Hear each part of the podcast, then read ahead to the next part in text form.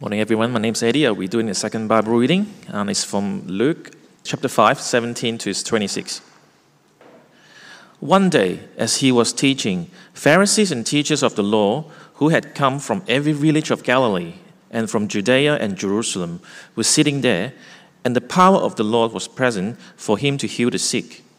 Some men came carrying a paralytic on a mat and tried to take him into the house to lay him before Jesus. When they could not find a way to do this because of the crowd, they went up on the roof and lowered him on his mat through the tiles into the middle of the crowd, right in front of Jesus. When Jesus saw their faith, he said, Friend, your sins are forgiven. The Pharisees and the teacher of the law began thinking to themselves, Who is this fellow who speaks blasphemy? Who can forgive sins but God alone? Jesus knew what they were thinking and asked, Why are you thinking this thing in your hearts? Which is easier to say, Your sins are forgiven, or to say, Get up and walk? But that you may know that the Son of Man has authority on earth to forgive sins. He said to the paralyzed man, I tell you, get up, take your mat, and go home. Immediately he stood up in front of them took what has been lying on, and went home praising God. Everyone was amazed and gave praise to God. They were filled with awe and said, We have seen remarkable things today. This is the word of Lord. Thank you, Eddie. Uh, let me also extend my congratulations to Russell and Lynn, 25 years, 1997. I, I think it was about two or something like that, two plus a few more years. But wasn't that a wonderful kids talk by Faye? And that really sets our mind and hearts uh, prepared to hear this passage. So let's pray once again. Gracious Heavenly Father, you do search our hearts, you know our thoughts. Make them known to us, that by your Spirit we will respond appropriately and rightly in honor of Christ. We pray this in Jesus' name. Amen. Now, what is our greatest need? A need of every single soul of every single generation. And perhaps it's a need that the vast majority of people are not even aware of until it's too late. What do you think that need is? You may have heard of Maslow's hierarchy of needs. He speaks of our uh, physiological needs what we eat, what we drink, shelter. And he also speaks of our safety needs, our health, our security, or our social needs friends, family, intimacy. But there's in fact a need of every single soul, of every single generation that goes far deeper than that. A need that food cannot satisfy, that water cannot quench, that no amount of money you throw at it cannot solve, that education cannot correct, that surgery cannot remedy, that medication cannot relieve, that therapy cannot solve, that the government cannot fix. You see, there's a heart problem that goes to the depths of each one of us, a soul problem. And in our passage today, Jesus makes that known. He makes it clear, as obvious as it was to everyone there, what the problem of this man was.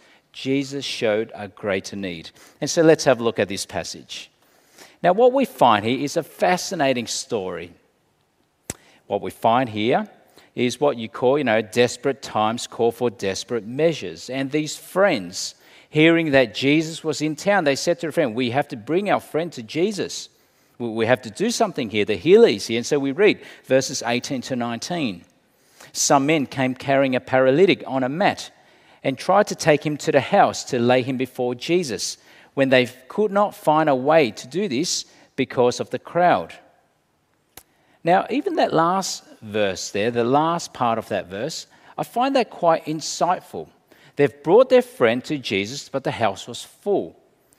Now, now you, you would think those at the door, you know, perhaps it was just standing room at the door, you, you would perhaps be thinking, well, let's just make some room for this this paralyzed person to come in. Let's just make some space. But you can just imagine what was happening. It was full. We're not going to lose our spot. We're just focusing on what's ahead, and you just find your own way. You know, turn a cold shoulder. I'm not losing my spot. But of course, we don't know what happened, but it's a bit telling, even that last part of that verse. But such is the human heart. And so, what did the friends do? Well, we're not giving up. We've taken him so far, we're not taking him home. And so, desperate times call for desperate measures. Verse 19 They went up on the roof and lowered him on his mat through the tiles in the middle of the crowd, right in front of Jesus. Now, just picture what was happening at that point. They carried their friend up on the roof. And just like what we heard in the kids' talk, the roof is not the pitch roof of today. There were flat roofs where you can walk up on the roof and it's served like an extra room, and there were stairs on the side of the house. But even so, you can sense the desperation of these friends. We've taken them up on the roof, but we're not giving up yet. But now just try to picture what was happening inside the house. They're hearing scratching on the roof, and then dust falling down, and suddenly you can see the sun rays come in, and then a big gaping hole, and then this person lowered through it. Desperate times call for desperate measures. But how did Jesus respond? As the stretcher was passed down in front of him. I mean, talk about being distracted while preaching. I've been distracted many times while preaching because from this vantage point, you can see everything. You can just see. If you're falling asleep, I see. You know, I keep a record. But there was this one time I was preaching at a funeral. A lady's phone went off, and so she decides, I'm going to get through to pews, I'm going to run outside to answer the phone call. And as she was trying to get through the pews, bang, she fell over during a funeral. Everyone's head turned back that way, and they were also sympathetic. They're gasping. They thought she fainted, but I could see she did not faint. She was just trying to answer her phone call. And so that was distracting. But the distraction Jesus experienced that day takes the cake. Talk about being distracted. And so, what happened next? Well, I could imagine a few things that could have happened. Jesus could have said, Hey, everyone, look, look at this friend of ours. Let's just make some room for him so that he can listen too. Or Jesus could have said, Don't you all worry here. You'll all get your turn. You'll be healed too. He'll be in line. Don't worry. Or Jesus could have just obviously said, which was obvious to everyone there, He's paralyzed.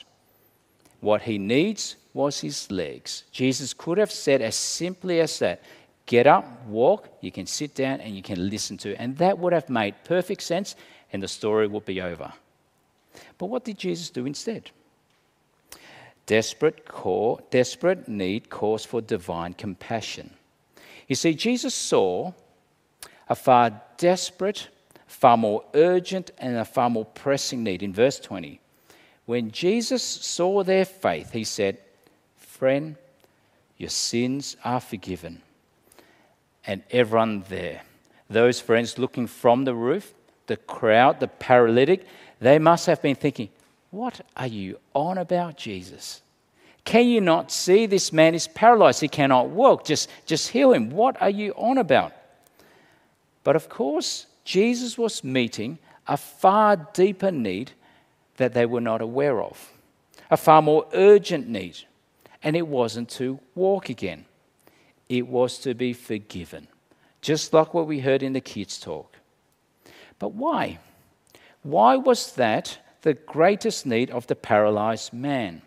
Why was that far more pressing than walking again? Well, it's not because the physical body does not matter. Of course, it does. The Bible is very clear.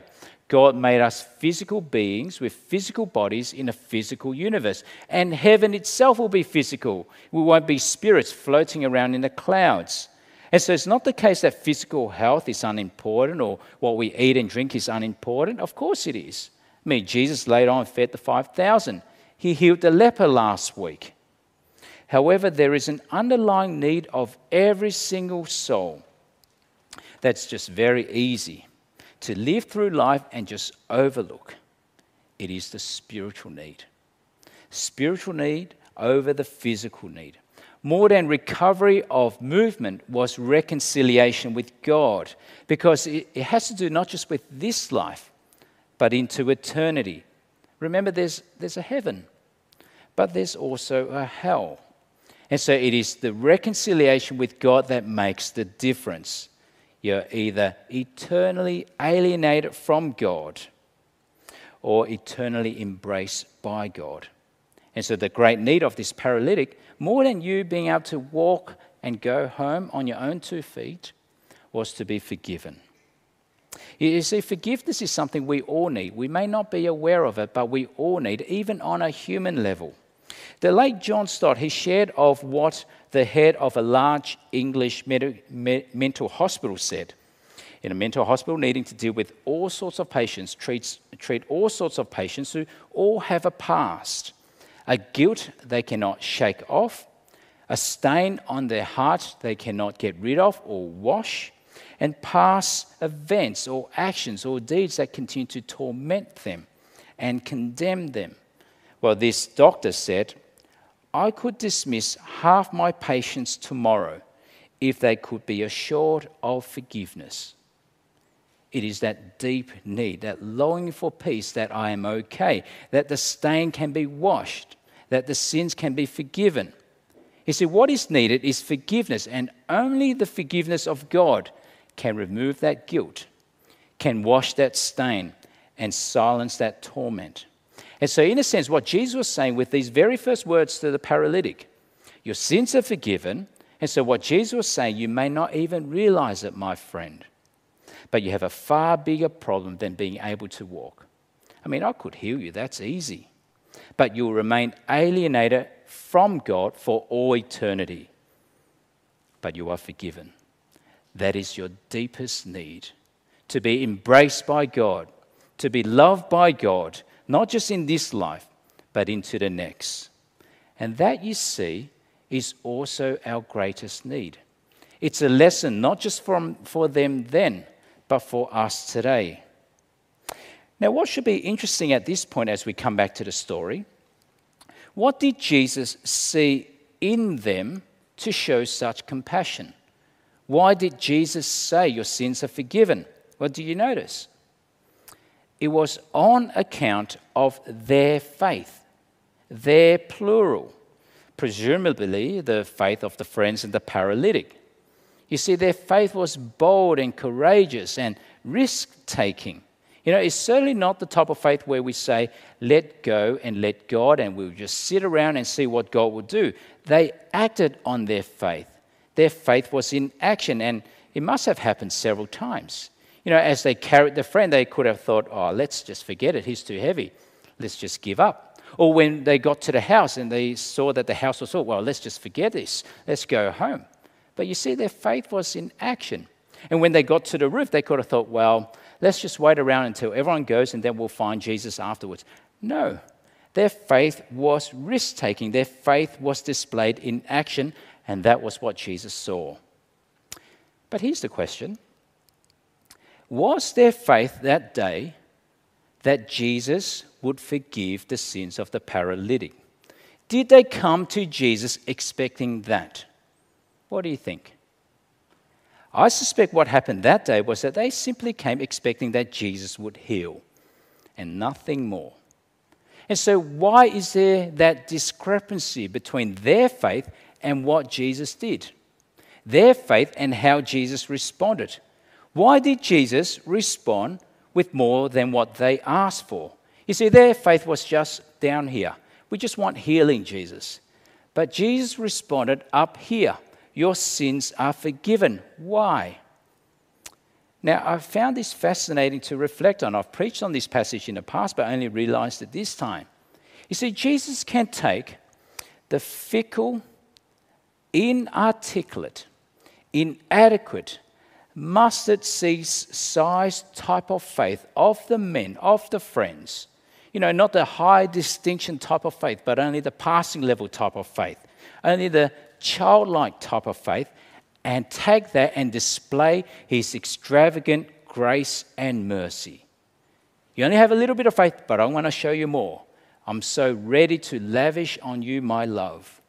Because you see, the heart of their faith, whatever they were hoping for, at the heart of it was a plea for mercy. Have mercy on us. And Jesus met that mercy in ways they could not even imagine. And if you think, that, uh, think about that, that discrepancy between our faith and how Jesus responds is really the same for all Christians. When we first believe, You see, when we first believed, what was our faith like? Perhaps like a mustard seed. Perhaps just like a child. Perhaps we believe that Jesus will forgive us because of his death and resurrection. Because back then we believe, well, Jesus promised heaven and we'll get to heaven. That's perhaps the limit of our faith. However, how did Jesus respond? Beyond our wildest imagination.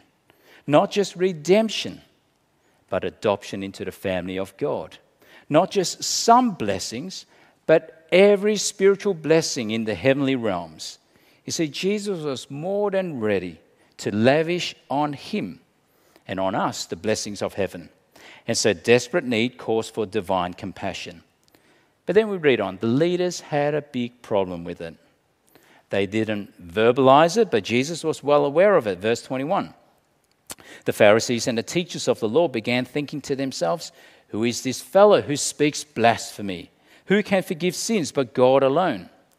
You see, in their mind and in their theology, even the Messiah could not forgive sins because the forgiveness of sins was God's prerogative. To forgive sins is claiming to be God, and they were absolutely right. Only God can forgive sins. And so to hear what Jesus said then, they would have been hitting the fans. Because what right did Jesus have to forgive the sins of the paralytic? I mean, just you may have heard of the illustration. If Jack punched Joe and they're both crying, they're beating each other, but Jack punched Joe, and then I come in and I say, Settle, boys. And I say to Jack, I forgive your sins. Does that make sense? Joe will be saying to me, What right do you have? I'm the one who was hurt. I'm the one who was punched. You have no right to forgive sins on my behalf. And you see, that is right. You can only forgive sins if the crime, if the hurt, if the offense was against you. Towards the end of World War II, you may have heard of this story. There was a man, a Jewish man by the name of Simon Wiesenthal. He was asked by a young, dying SS Nazi soldier to forgive him. This soldier was about to die, and he wanted that sense of peace and forgiveness. So he asked this Jewish man, Simon, Can you forgive me before I die? Because you see, this soldier knew he did atrocious things while he lived. He gunned down men, women, and children, and he was haunted by that guilt, by what he did, and he wanted to hear the forgiveness of a Jewish person before he died. So he asked Simon. And said, Simon, what did he do? He listened in, but he gave no answer, and he walked out of the room in silence. Now, years later, Simon, haunted by that experience, he wrote this experience down in the book The Sunflower. And he, in a sense, said, I have no right to forgive on behalf of the six million Jews who died. The crimes were perpetrated against those who are now dead, so no forgiveness can be given. You see, there's something right in what he said, isn't there? You can only forgive sins if the sin was against you, if the offense was against you. However, you see, from the Bible's perspective, what was missing in what he said was that the most offended party in all crimes, in all sins, in all offenses, is God Himself. All crimes, sins, and offenses ultimately against God. It's a bit like, uh, I try to understand this, a bit like in miniature, like my household. If my kids were to fight, which hardly happens, of course not, no. but if my kids were to fight, beat up each other, they're both crying, they're hurt, they're really hurt. Who's offended? Who needs to forgive? Well, surely they have to forgive each other eventually if the gospel is to make a difference. They have to repent, they have to forgive each other. But who else was the offense against? Well, it's against me, their father. Because I set the rules in my household. In our household, you don't live this way. You cannot behave that way. It is not indifferent to me because I am hurt too when my kids fight. But you see, on a cosmic scale, when creatures of the living God who owns us, who made us, when we make mistakes, when we sin, when we break the law, when we break whose law? It is His laws. And ultimately, all sins and crimes are ultimately against God. And so, who can forgive sins but God alone? That is right. But you see what was shocking here? Jesus claims such authority. He said to the man, Your sins are forgiven. And now, finally, doubtful hearts met with divine demonstration. Jesus, in a sense, here, ups the ante and he corners those Jewish leaders. Whatever you're thinking in your heart, you have to make the choice. Am I blaspheming or am I who I really say I am? You've got two options. And so, verse 23, a bit like a riddle, he asked a question which is easier to say, Your sins are forgiven, or to say, Get up and walk? And so, what do you think? If you were there, you had to answer the question, what would you say? Which is easier? Well, if you think about it, both are impossible. Can you do either one of those? They're both impossible. No human can do any of those things. But if you were to make a choice, which is easier? Well, the hint is in the question which is easier to say? You see, from their perspective, from their standpoint, to say, get up and walk is harder because you have to instantly show some tangible truth. You can't just say to a man, get up and walk, and let's just wait around for 20 minutes and see what happens, or let's just wait a month and see what will happen after a month. Not at all. You expect instantaneous results. And so that will be harder. Whereas to say your sins are forgiven, there's nothing to show for. You don't have to show anything tangible. And so what did Jesus do? You see, he's very clever. He was very clever. Of course, he's the Son of God. Brilliant of him. What did he do? He did the harder thing to prove that he can also do the easier thing. And so, verses 24 to 25. But that you may know that the Son of Man, now the title the Son of Man was Jesus' favorite self designation. Not speaking about his humanity, really, it's speaking about him being that divine figure of Daniel 7 in our first reading, the one who's given all power and authority. And so Jesus said, but that you may know that the Son of Man has authority on earth to forgive sins. He said to the paralyzed man, I tell you, get up, take your mat, and go home. Immediately he stood up in front of them, took what he had been lying on, and went home praising God. Doubtful hearts met with divine demonstration.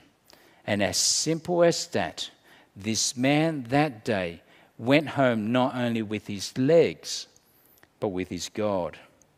And so you can understand the response of all those there. Verse 26 Everyone was amazed and gave praise to God. They were filled with awe and they said, We have seen remarkable things today. And they did, because what did they witness? They witnessed the Son of Man who can forgive sins. Not so much the miracle, because the miracle just proves that he can forgive sins. And the man who was standing in front of us is the Son of Man who can forgive sins. And so that's the story. It is fascinating. But I wonder, and this is a question for us I wonder if the same thing were to happen today.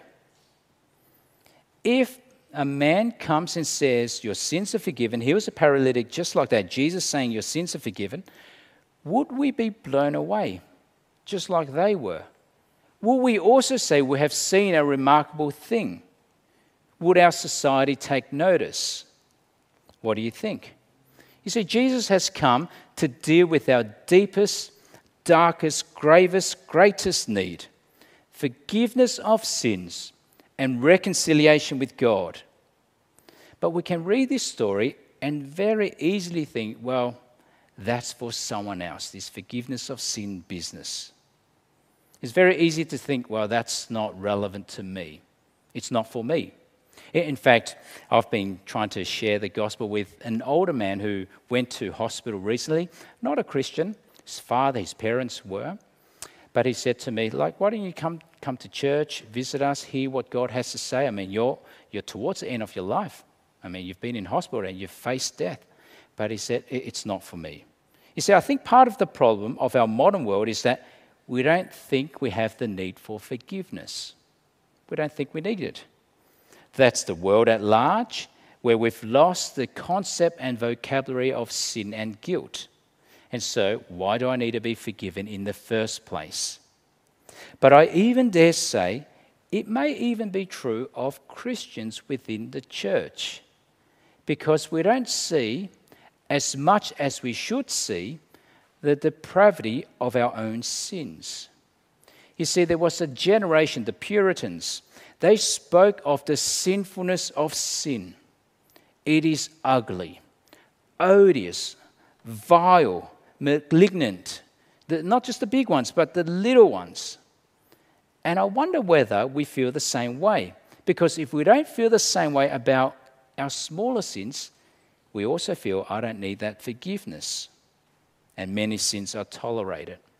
In fact, what has shifted in society, if you think about it, there's this book by a psychiatrist. In 1973, Karl Menninger wrote Whatever Became of Sin and said, The very word sin, which seems to have disappeared, was once a proud word. It was once a strong word, an ominous word, and a serious word. But the word went away. It has almost disappeared, the word along with the notion. Why? Doesn't anyone sin anymore? Doesn't anyone believe in sin? You see, what, what he was getting at was we live in a society where the sense of objective morality has gone out the window. It's all relative. I'm not sinning, I'm not guilty. You know, to accommodate modern sensibilities, we avoid any strong notion of sin and guilt. And so, Jerry Bridges, in his excellent book, Respectable Sins, he's got this wonderful chapter which he titled The Disappearance of Sin. And, and he said, Strong biblical words for sin have been excised from our vocabulary. People no longer commit adultery, instead, they have an affair. Corporate executives do not steal, they commit fraud. And so, what has happened in society? We have softened the seriousness, the ugliness, the vileness of the sinfulness of sin. And so, even when divorce happens, not just outside the church, but within inside the church, we don't say it's the breaking of the covenant, but we say it's merely irreconcilable differences. You see, it's true of Christians too. For us to understand this passage, just like that paralytic, he came that day thinking, I'm going to get new legs. But Jesus showed his deeper need, a far darker problem of his heart. And it may be true of Christians too, where it's very easy to be desensitized to guilt and sin, even our own. See, Jerry Bridges in his book, Respectable Sins, he talks about the respectable sins that Christians have become tolerant of and comfortable with. Sins like discontentment, frustration, pride, selfishness, impatience, anger, worldliness. Now we say, well, that's not murder, that's not stealing, and so we tolerate it. But can we? It is not less sinful. And how many Christians would tolerate not just gossip, but be spreaders of it? But it's no less sin in the eyes of God. You see, I think this passage is to get us to reflect. We might come to church, we might think that we've come for different things, but Jesus exposes the heart of the paralytic. You've got a sin problem. And I wonder whether, even for Christians, the, small sins which we tolerate, it is a problem of the heart for which we need forgiveness. I mean, it's frightening when you read here, like this in Leviticus, if a person sins and does what is forbidden in any of the Lord's commands, even though he does not know it, he is guilty and will be held responsible. And so we feel it, the guilt is there, the stain is there. In fact, it's there whether we feel it or not. It's why our greatest need, just like for the paralytic, is still the forgiveness of sins, because only God can wash the guilt wash the stain, and silence the torment and condemnation. Only God can forgive. But that's not all. You see, the story did not stop there. In fact, there's more to the question that Jesus asked. You see, Jesus asked, which is easier, to say your sins are forgiven or to say get up and walk? You see, from their perspective, to say get up and walk was harder. But in fact, it was the reverse for God.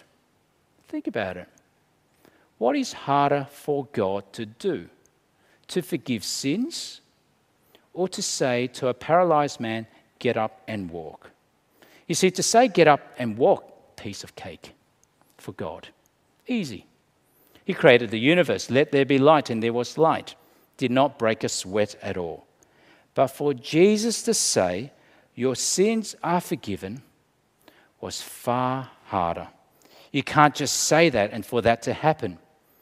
And there's far more than breaking sweat. In fact, it will involve bleeding. And you can just remember the story in the Garden of Gethsemane when Jesus, with sweats of blood, pleading to his Father, If it is possible, if there is a way, Father, take this cup away. You see, there's in fact nothing harder. There will never be anything harder and nothing harder for God to do than to forgive sins. Now, you may have heard of Martyn Lloyd-Jones, a great, great theologian. He put it this way I say with reverence, he was the greatest problem God ever had faced or ever will face. There is nothing beyond this the forgiveness of sins, I dare to say, taxed even the wisdom of God. See, there's no greater problem for God to have planned, for God to have done, for God to face the problem of the forgiveness of sins meant ordaining the death of his Son, who died the dark death alone with the guilt of the world upon his shoulders, so that in him he might bear the penalty for our sins. And so that from him forgiveness can flow from the cross to solve our biggest need. See, in Hebrews 9 puts it so clearly without the shedding of blood, there is no forgiveness. What's harder? To say your sins are forgiven. But what has God done? He has done just that with the blood of his Son. And so today, you know, our world is different, it changes all the time. Over the decades, it continues to change. And our world may not think much of sin and guilt anymore, but the problem is still there. Just like the paralytic may not realize, but the problem is still there. But the question this morning is to you Have you had your deepest, greatest, gravest need met? Do you know of the sweet, liberating, joyful, peaceful forgiveness of Jesus Christ. Because you can. If you have yet to do that, just like the friend, might just be a mustard seed type of faith, but Lord, have mercy on me. And Jesus is more than ready to lavish his love, to show his grace and mercy, to lift the burden, to cleanse your past. Maybe for some of you, you have not done that. Maybe today is the day for you. Lord, have mercy on me. But for those of us who are Christians, we have to remember we don't just get forgiven once when we first believe. It is every day we come back to this. We remember the gospel and we remember it was not cheap, it was not easy for Jesus to forgive our sins. And so our hearts must be filled with thankfulness knowing that His mercy is more, His grace abounds. And when our life comes in, you know that Nazi soldier, his life ended in such a tragic way, filled with guilt. He knew it, dying without any peace, and he knew it. He did not get the answer he longed for, he yearned for. But we can be like another guy. You may have heard of the story of John Newton on his deathbed, while his life was ebbing away, he said, My memory is nearly gone, but I just remember two things, just two that I am a great sinner and Christ is my great Savior. That's all we need to know. He has forgiven us. Your sins are forgiven. Let's pray.